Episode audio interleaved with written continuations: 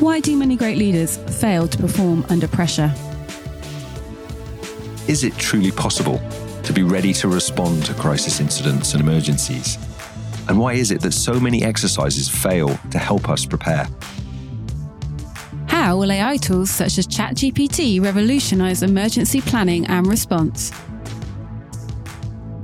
We discuss all this and more in the first season of OSRL's new podcast, The Response Force Multiplier,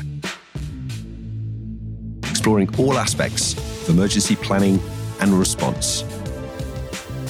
I'm Emma Smiley, and with my co host Paul Kelway, we invite you to join us in our conversations with compelling experts and thought leaders, providing a fresh take on key issues and cutting edge techniques in this field.